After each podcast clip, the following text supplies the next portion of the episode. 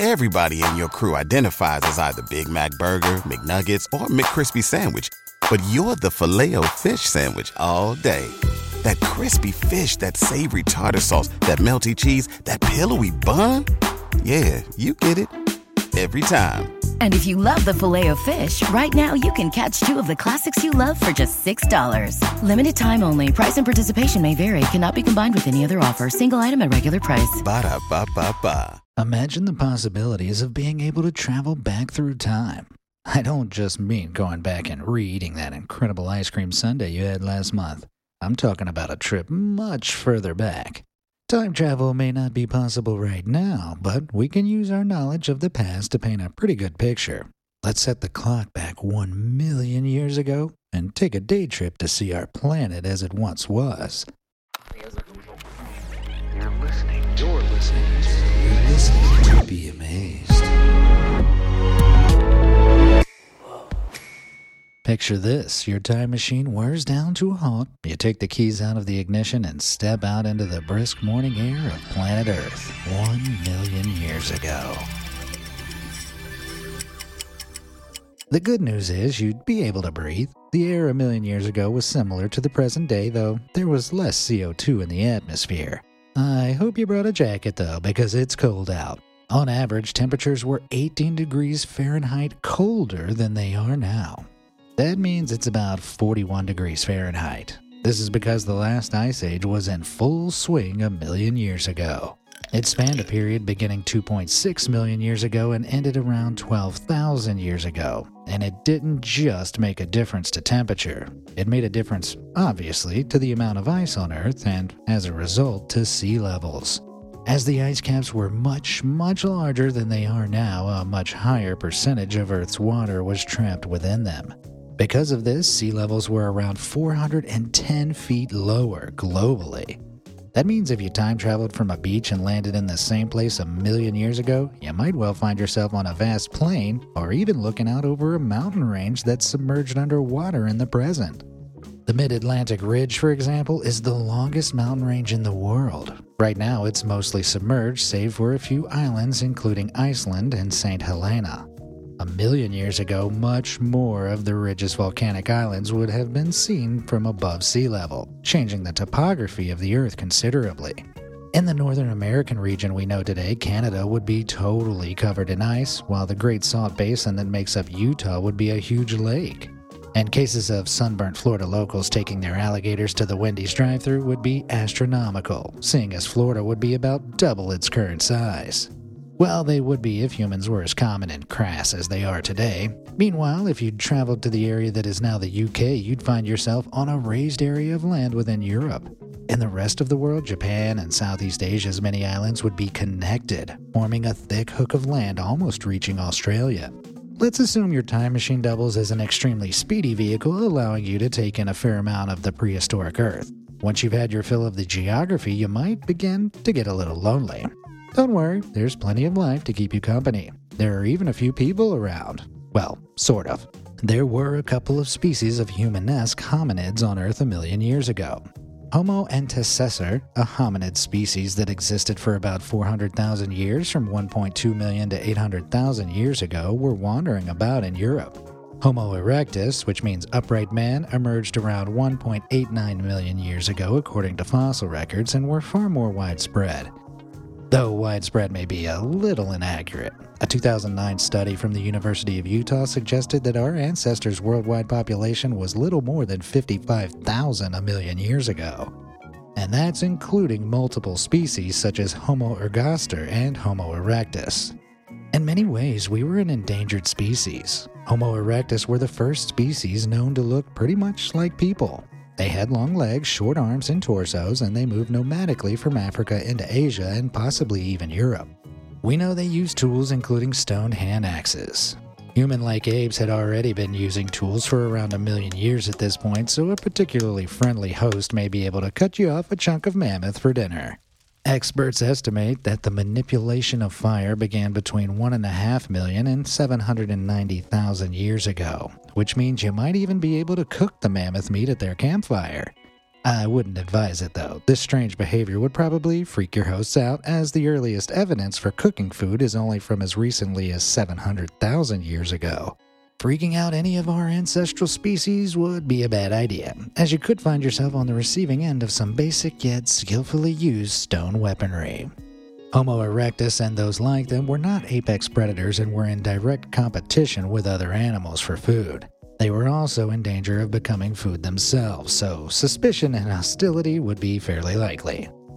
Probably best to keep your distance, as even a Navy SEAL would likely perish against an angry group of Homo erectus. Unless he'd brought a machine gun, of course. Despite their likely suspicion of outsiders, early humans weren't uncaring.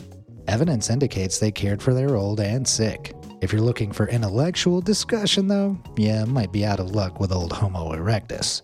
There are theories that rudimentary language emerged with Homo erectus, possibly as far back as 1.75 million years ago, but you won't be sitting around discussing hilarious cultural differences with these guys. After all, even if they did have language, you're only here for a day, so good luck figuring out how to translate it.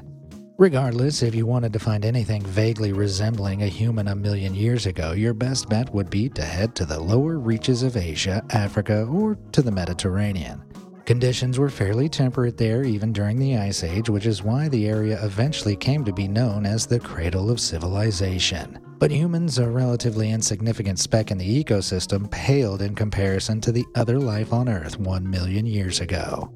Depending on where your time machine landed, the local fauna could be pretty terrifying. In Southeast Asia, for example, you'd find Gigantopithecus, the largest ape that ever lived. These guys stood at about 10 feet tall and walked upright. They're thought to have been carnivores, but I wouldn't stick around to snap a picture of Bigfoot's ancient cousin. I've learned enough from those endless King Kong remakes.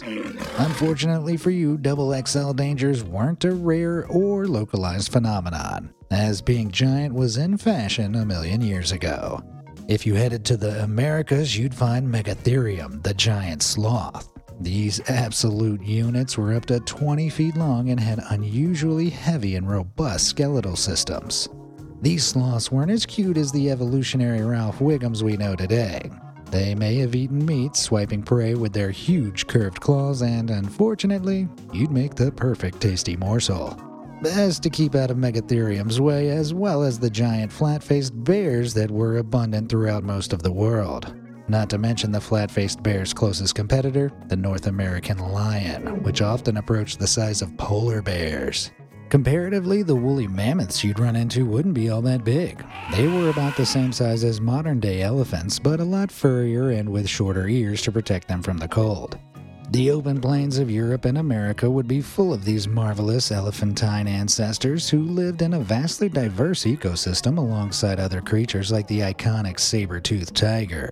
Despite the danger, these animal dense zones would be worth seeing, as the present day diversity is nowhere near the levels of 1 million years ago.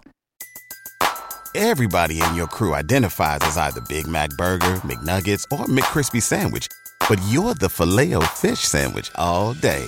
That crispy fish, that savory tartar sauce, that melty cheese, that pillowy bun. Yeah, you get it every time. And if you love the Filet-O-Fish, right now you can catch two of the classics you love for just $6. Limited time only. Price and participation may vary. Cannot be combined with any other offer. Single item at regular price. Ba da ba ba ba.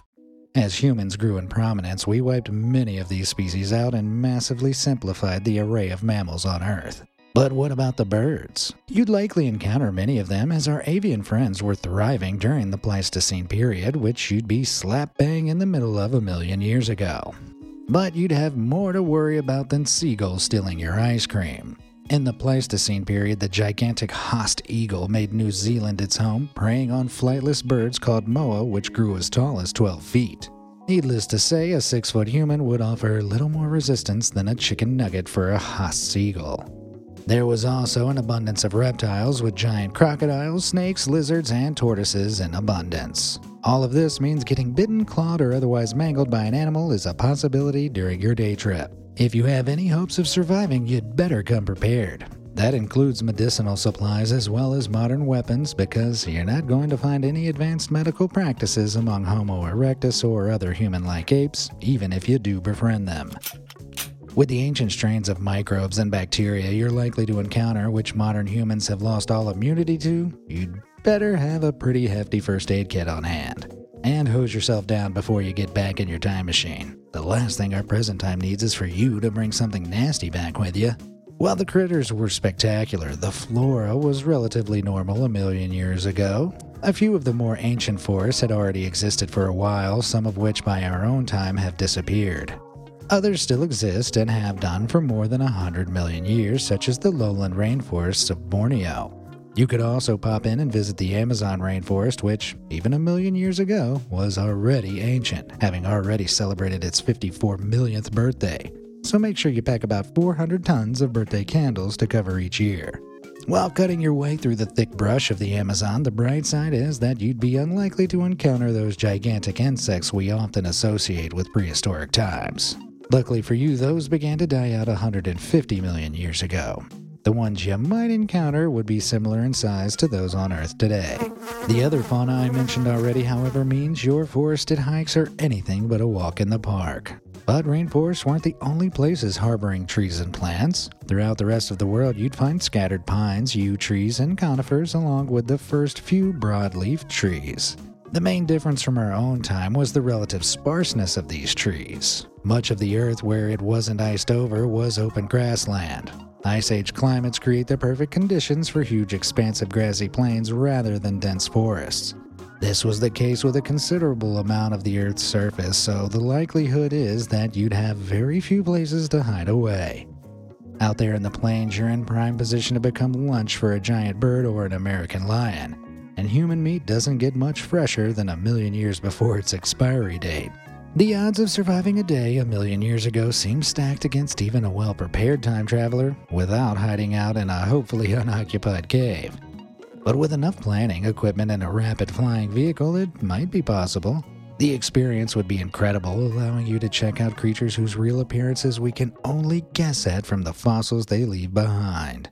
And of course, only a fraction of creatures that die on Earth are fossilized, so you'd likely witness creatures entirely unknown to science. You might even find another lost ancestor species of ours. Whether you made it through the day or not, you'd likely see some truly fascinating stuff. The world a million years ago was pretty different from our own, yet still recognizable in some ways. After all, a million years is barely a blink in terms of the Earth's age. Our planet has been around for 4,500 times that, 4.5 billion years in total. A million years is really just the beginning, barely a walk to the grocery store for the curious time traveler. Be careful if you fire up your time machine once more to go further into the past, though. Things only get weirder and survival only gets harder. And those time paradoxes can add up. If you enjoy time traveling and want to turn this into some kind of eccentric hobby, I strongly encourage you to investigate our previous episode about the worst places to time travel to in history.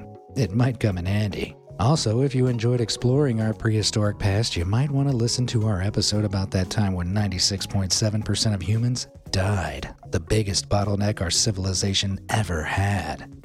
Thanks for listening to the podcast, and I'll see you the next time you want to be amazed. If you survive this time travel, that is.